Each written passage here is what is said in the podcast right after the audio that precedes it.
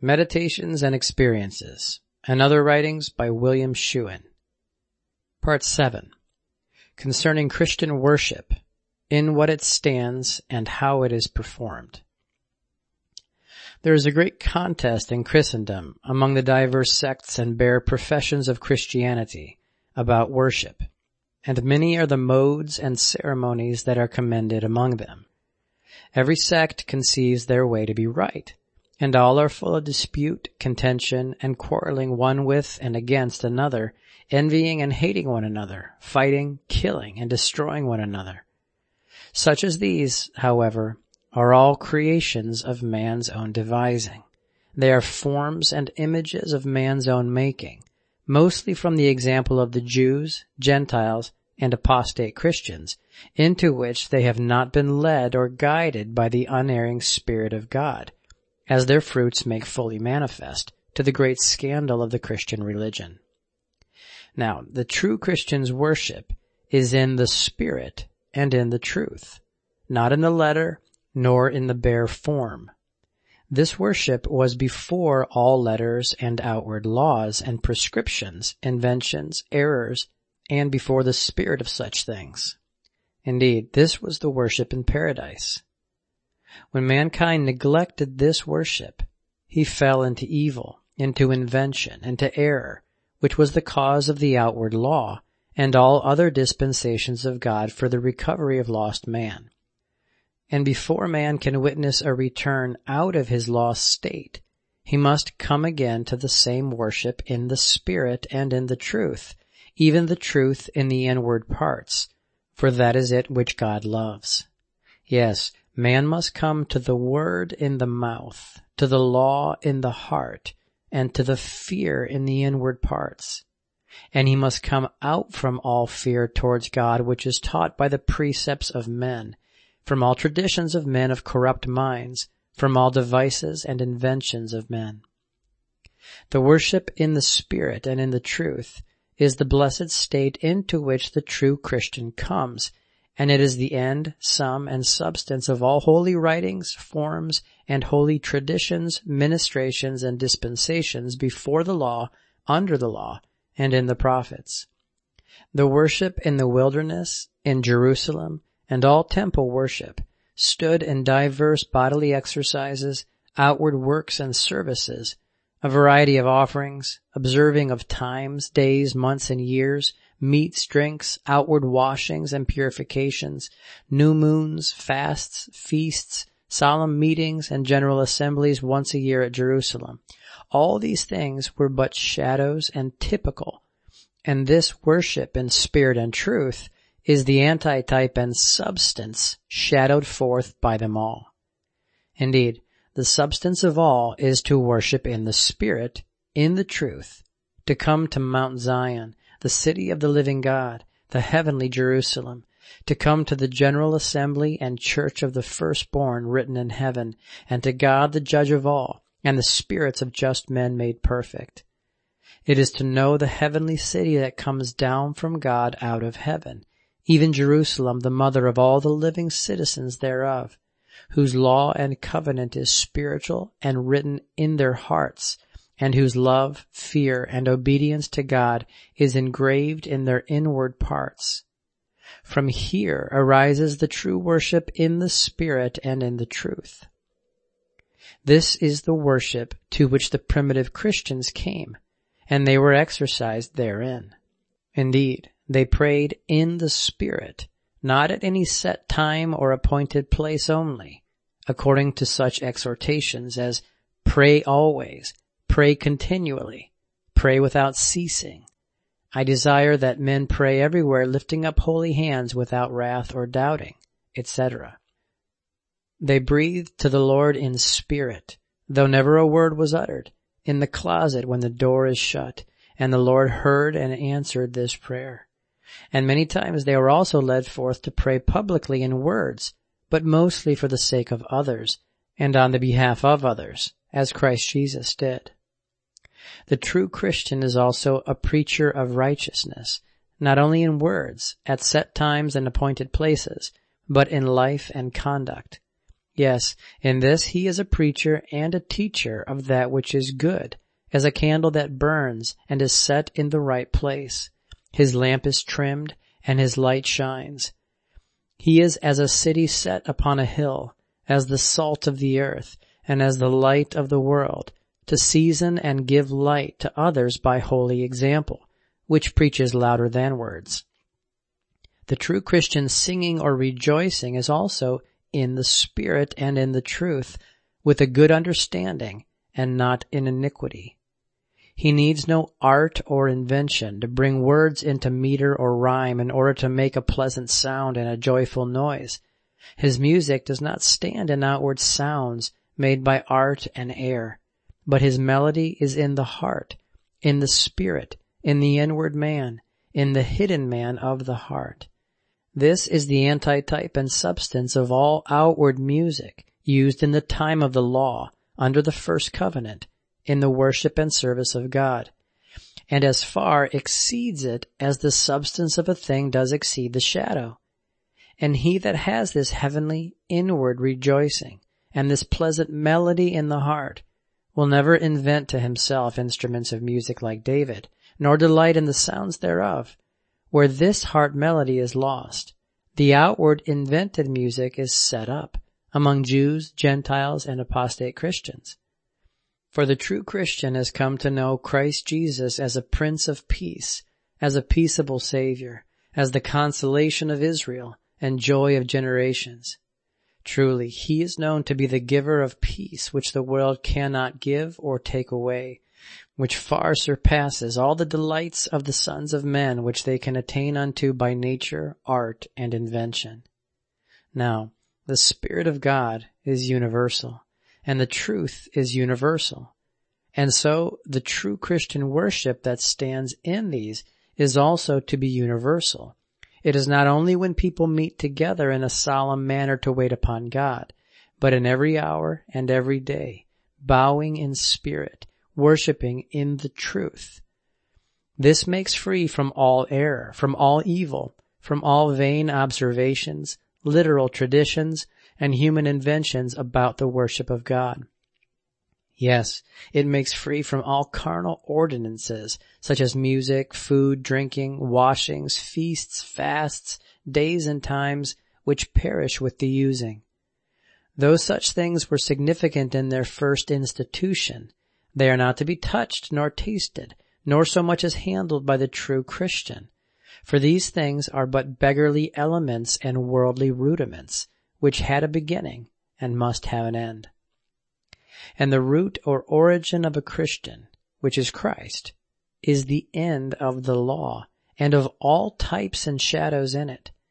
Indeed, Christ fulfills all the righteousness of it and of the prophets and John also and it is he who brings in a better hope, a better law, a better covenant, a better worship, which hope, law, covenant, and worship are inward and spiritual, and not outward and carnal, formal or traditional.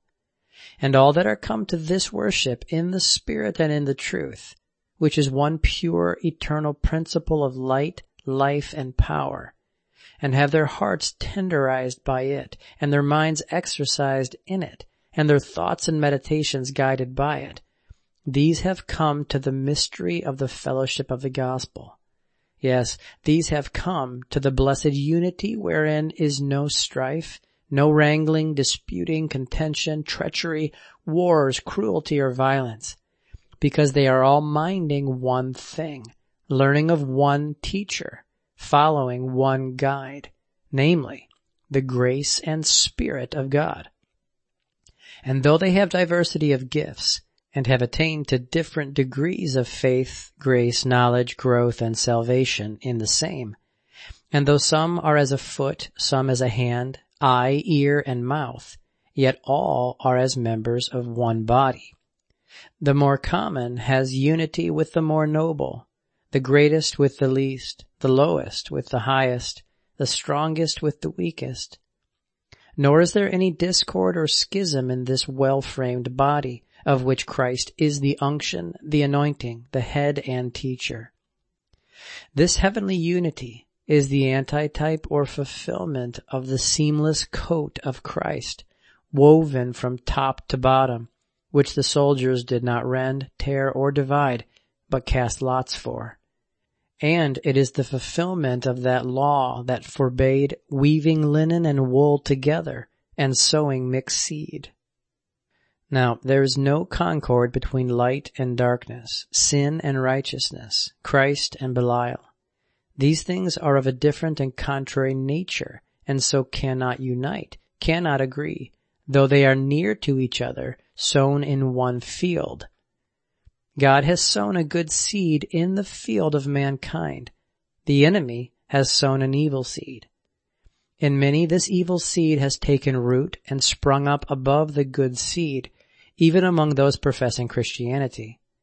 From here arises and grows all the evil will, envy, hatred, strife, cruelty, violence, bloodshed, wars, and murders in the world.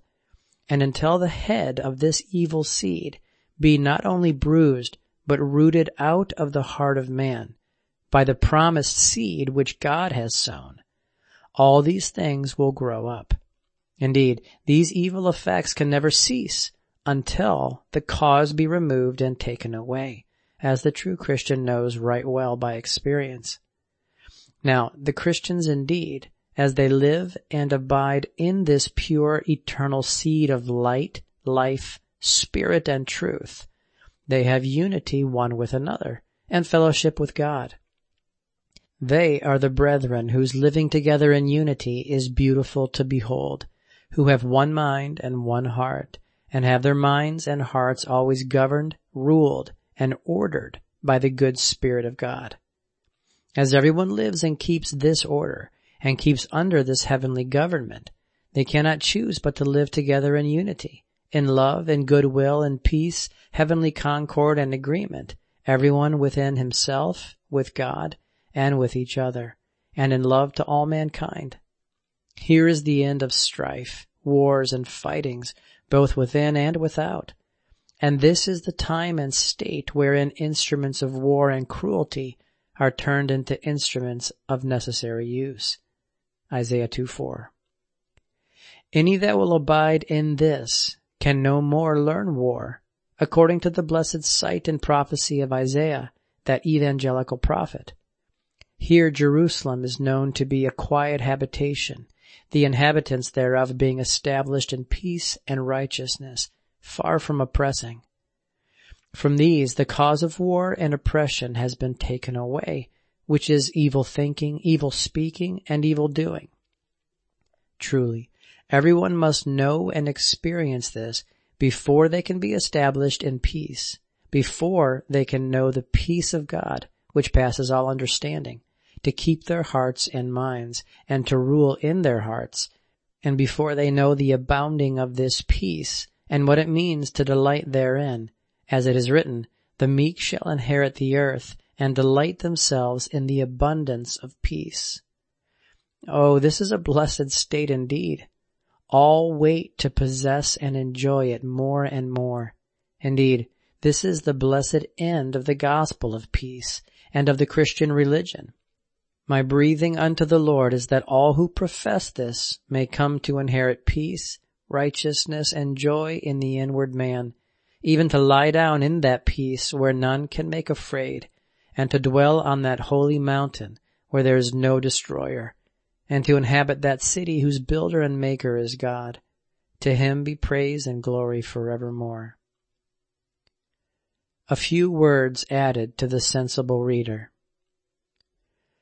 You who are awakened out of the sleep of death, and risen out of the grave of sin and out of the sea of corruption and are come to the exercise of your spiritual senses so that you can hear, see, taste, and handle the things of God.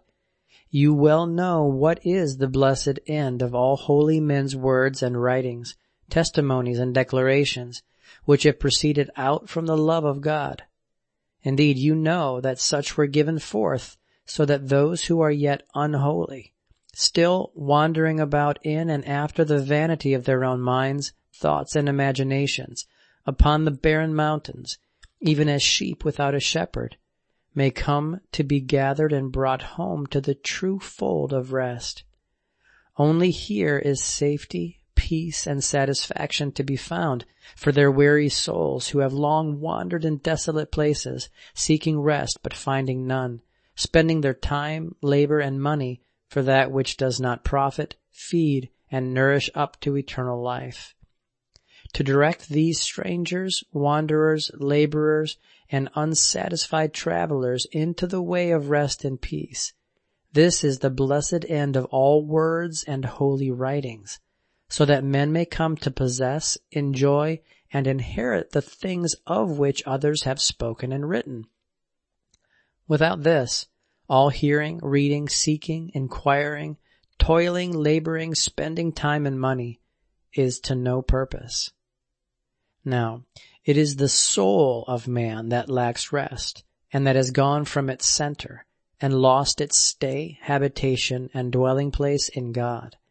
And innumerable are the thoughts, imaginations, devices, and inventions, willings and runnings that poor mankind in this state is exercised in, and carried away with, both Jew and Gentile, professor and profane, upon the face of the whole earth. For in all the sects and sorts of religions, those who are sincere and devout propose this end to themselves in their exercise of religion, namely, to attain a state of happiness and felicity at last.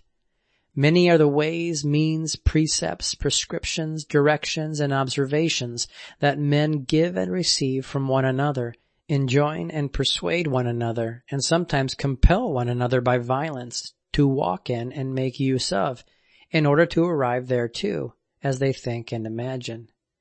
But in this age, as of old, the guides and teachers of the people cause them to err, cause them to go astray and wander from the right way of the Lord.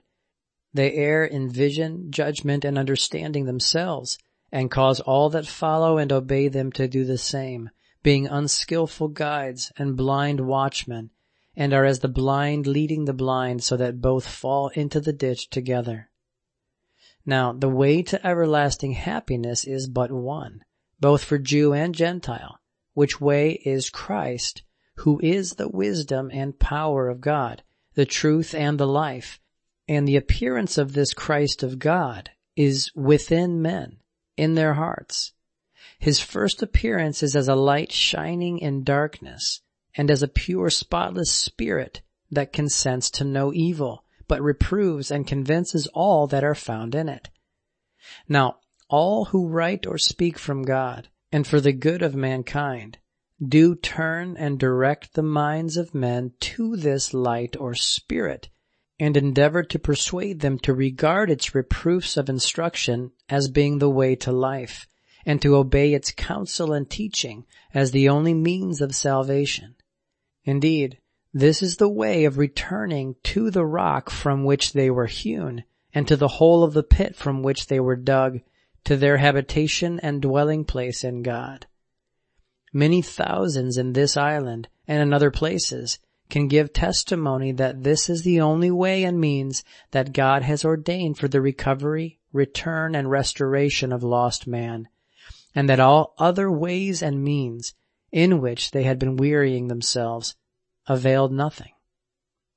But walking in this heavenly way, the light, the spirit and grace of God within, and learning of the anointing within, they witness salvation come to their house and to surround them as walls and bulwarks. These witness the fulfilling of that divine prophecy. My people shall dwell in a peaceable habitation and in sure dwellings and in quiet resting places.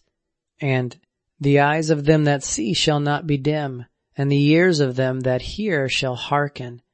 The heart also of the rash shall understand knowledge, and the tongue of the stammerer shall be ready to speak plainly. These are the blessed effects of walking in the way and path of righteousness, of which a remnant are now living witnesses, who can praise and magnify the name of the Lord in the sense thereof. But none enjoy this blessed state, nor inhabit this heavenly dwelling place, except as their minds come to be truly exercised by and in the light of the Lord. By walking and abiding therein, these come to have their minds established, settled, and stayed upon Him who is indeed the only stay of His people and the rock of His inheritance.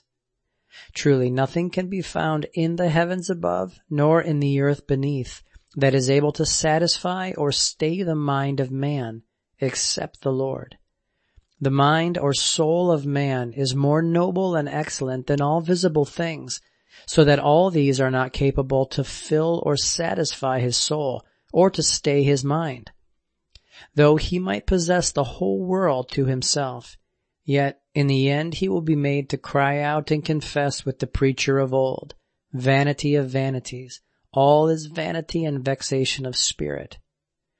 But to have the mind stayed upon the Lord, there is pleasure, peace, and contentment truly found and enjoyed according to the testimony of that prophet Isaiah who spoke in the name of the Lord, you will keep him in perfect peace whose mind is stayed upon you.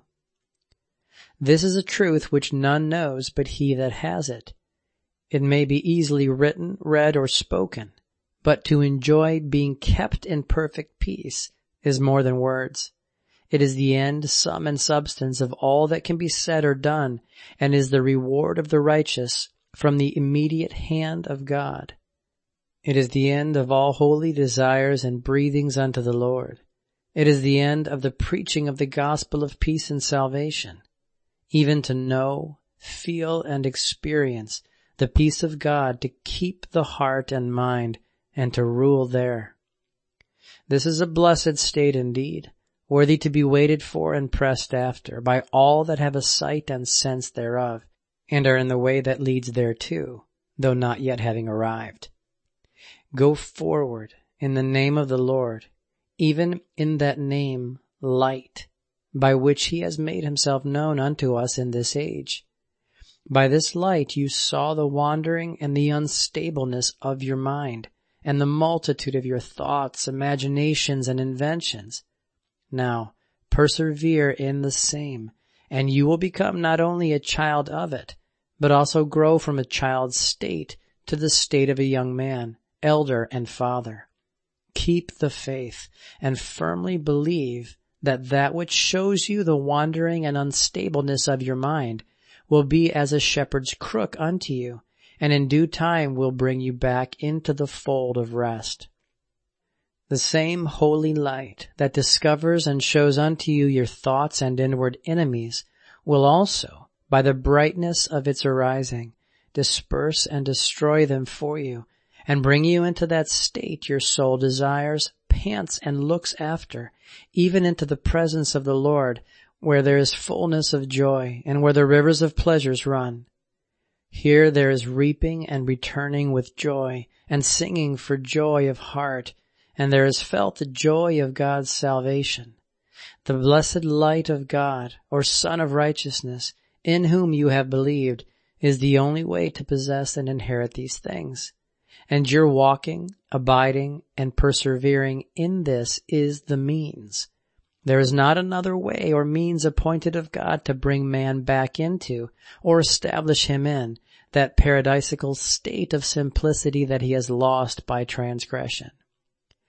But all that do not walk, abide, and persevere in this way, after they have come into it, never attain to that blessed end of its appearing and shining in them. For a bare knowledge of the truth and a profession of the light and spirit of God within avails nothing if they walk not in it and are not guided and led by it. Rather, this draws down fierce wrath and vengeance upon the heads of those who know their master's will and do it not, who talk and profess well, but are found doing evil, and thereby lay a stumbling block in the way of the blind, and cause the way of truth to be evilly spoken of. These cause the name of the Lord, by which he has made himself known in this age, to be blasphemed, by reason of their ungodly deeds under a profession of godliness, and under a cloak of righteousness. With such their damnation slumbers not. And this I testify and declare to all people to whom this may come, which may also serve as a caution and warning to them, that if they meet with any under the name, form, and profession of a Quaker, who in his converse, trade, dealing, commerce, and affairs does not let his yes be yes and his no be no, but breaks his word and promises, there is need to have a special care of that man and to look upon him as one who is false and deceitful with the holy principles of truth and as a hypocrite under the profession of it. He that is false to God cannot be true to men. You had better trust and give credit to a heathen or infidel than to such a one.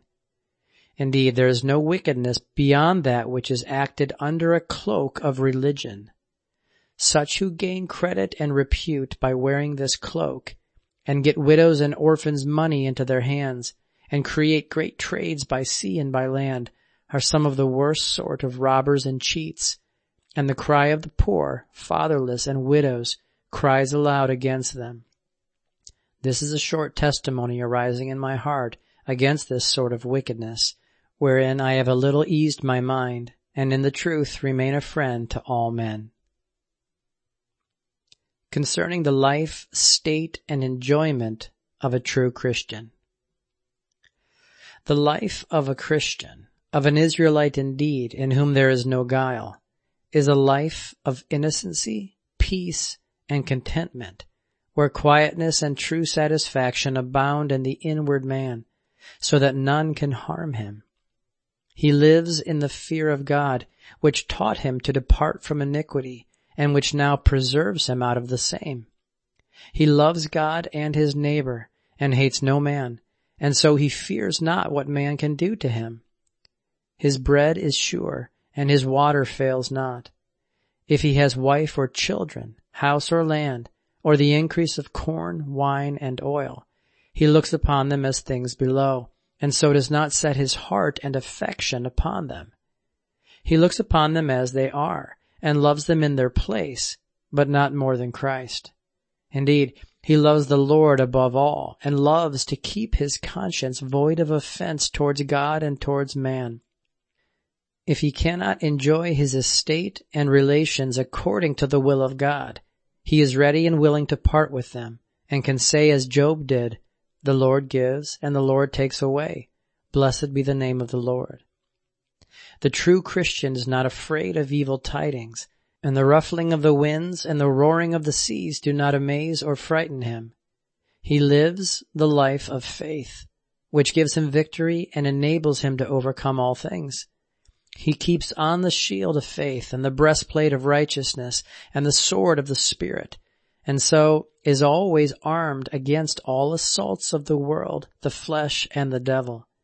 He knows the name of the Lord as a strong tower, as a shield, as a buckler, as a wall of defense, and is prepared to suffer and endure all things, like a good soldier with a settled countenance and a holy resolution. And though by men he may be accounted smitten and forsaken of God, and not fit to live upon the earth, Yet he enjoys heavenly consolation, pure tranquility of mind, refreshment, comfort, and joy in the inward man. It is written, the king's daughter is all glorious within. And all things that do or can befall a Christian on this side of the grave are not worthy to be compared to the glory that is and shall be revealed in him. And even if there were no reward on the other side of the grave, he would not exchange his life and condition for all the glory, riches, and excellency that the world can afford, seeing and accounting it all vanity and vexation of spirit, yes, less than nothing, and lighter than vanity. Having found the precious pearl, which the swine do not regard, he is willing to part with all for it, knowing its wonderful virtue, riches, and power. He bids farewell to all the fading treasures and pleasures of Egypt, choosing rather to suffer affliction and persecution for the sake of righteousness than to enjoy the court pleasures of princes. Hereby he has great gain, even in this life. On this side of the grave he has a hundredfold. He finds by experience that saying to be true, Godliness with contentment is great gain, and is profitable unto all things, having the promise of the life that now is and of that which is to come. So, though the true Christian seems, in the judgment of the wise in their own conceit, to lose the enjoyment of his life, honor, riches, profit, pleasure, preferment, relations, etc. Instead thereof, he rather finds them all. Indeed, in the true self-denial, he enjoys them all, and is able to say as Paul did to the Corinthians, speaking of himself and other Christians, as sorrowful, yet always rejoicing, as poor, yet making many rich, as having nothing, yet possessing all things having learned to be content in all states and conditions, knowing how to suffer want and to abound everywhere and in all things. And where there is true contentment, there is no lack, no poverty, no sorrow, except that which is turned into plenty, riches, and rejoicing. This makes the true Christian rejoice in sorrow and sing in the stocks. This turns a dungeon into a palace and bonds and chains into liberty. This turns poverty into riches, loss into gain, and darkness into light before him. These and many more are the virtues and powerful operations of the precious pearl, the white stone, the elect and precious stone, the chief cornerstone, which the wise master builders disregard and stumble over and will not use in their building. But to the Christian indeed this rock is precious. He is his foundation, his corner and top stone also. He is as a treasure better than mountains of gold. He is like a rock out from which issues the water of life, which makes the river of pleasure, the river which never ceases to run at the right hand of God. These things are known and enjoyed by the true Christian as he arrives at the mark of the high calling of God in Christ Jesus, and also by those who are true travelers in the way. But the bare professor, or nominal Christian, knows nothing of these things. The life, riches, and enjoyment of a Christian are inward and hidden. Indeed, his life is hidden with Christ in God, and none knows it but he that has it. His citizenship is with God in heaven, and his treasure is laid up where he walks and dwells, and where he sits in heavenly places with his Savior Christ Jesus, who is made unto him wisdom, righteousness, sanctification, and redemption. Not only so, but he has come to see what is the fellowship of the mystery which from the beginning of the world has been hidden in God.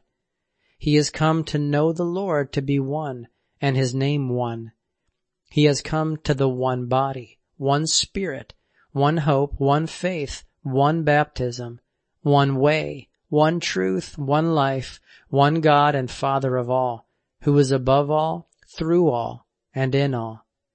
This is the blessed end of all the appearances, manifestations, and dispensations under all the variety of names and various workings of the one eternal God towards mankind ever since the fall, mentioned throughout the Holy Scriptures. Indeed, this is witnessed by the true Christian, who really enjoys the end of Paul's bowing his knees and praying unto the Father of our Lord Jesus Christ, of whom the whole family in heaven and earth is named. Now the true Christian will come to know of being dead and buried with Christ, and arising with him, and not only a seeking of those things that are above, but also a finding of them. He will know and experience Christ in all his offices as a mediator, reconciler, intercessor, maker of peace, healer of the wound, and maker up of the breach that the first Adam made. He will be known as a quickening spirit, as the Lord from heaven, as a king, priest, and prophet, as a savior, sanctifier, and redeemer, as a purifier and the one who makes an end of sin and brings in everlasting righteousness. He will be known as a high priest to present the bride to God without spot, wrinkle, or any such thing. And when he is thus known to perform all these offices in and for his people, he is then, by such, known to sit down at the right hand of God having accomplished the work the Father gave him to do, having put all things under his feet and restored all things into their primitive order. Yes, he is then also known to surrender up the kingdom to the Father so that God becomes all in all. Here the first is known to be last and the last first. The beginning is the end and the end the beginning. And here is the heavenly rest with him who is without beginning or end. Yes, a rest in pure celestial stillness from all self-working, willing, running, and thinking. And though an innocency or innocent self be attained unto, and a harmless will comes to be known, yet this still must not act, work, will, run, and think of itself, as the true Christian who has traveled and experienced knows right well, but must say to his Father, not my will, but yours be done. Herein man receives wisdom to dress and keep the garden, and power and strength to resist and overcome the serpent in paradise and the dragon in heaven, and to keep his habitation in the heavenly city Jerusalem, which comes down from God out of heaven, whose walls are salvation and whose gates are praise forevermore.